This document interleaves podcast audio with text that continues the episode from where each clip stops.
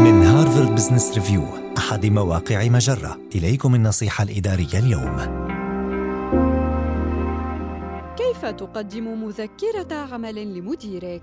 لا يوجد نقص في النصائح حول كيفية تقديم مذكرة عمل إلى قائد كبير. اجعل المذكرة قصيرة، ركز على جهدك على الرسالة وما إلى ذلك. لكن لا يمكنك التقليل من أهمية الإيحاءات الشخصية في الغرفة عندما تقدم معلومات مهمة إلى المدير الكبير، لذلك حدد قبل الاجتماع المستشار المؤتمن لدى القائد. استشر ذلك الشخص مبكرا حتى يدعمك ويؤكد صحة المعلومات التي تقدمها. تعرف بعد ذلك على إيحاءات مديرك في العمل. على سبيل المثال، ما هي إيحاءاته غير اللفظية التي قد توحي بأمور مثل تناول هذه النقطة بمزيد من التفصيل أو الاستعجال؟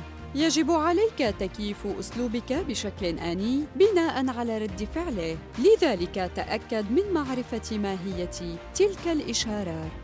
أخيرا اعرف كيف يتعامل مديرك مع المواد المقدمة له. هل هو شخص يستفسر عن كل نقطة في المذكرة؟ هل هو مستمع هادئ أم أنه شخص يطرح كثيرا من الأسئلة؟ سيتيح لك إدراك تلك الأمور سابقا أن تكون أكثر فاعلية في نقل الرسالة الصحيحة تحت الضغط. هذه النصيحة من مقال كيف تقدم مذكرة عمل لكبار المسؤولين التنفيذيين؟ النصيحة الإدارية تأتيكم من هارفارد بزنس ريفيو أحد مواقع مجرة. مصدرك الأول لأفضل محتوى عربي على الإنترنت.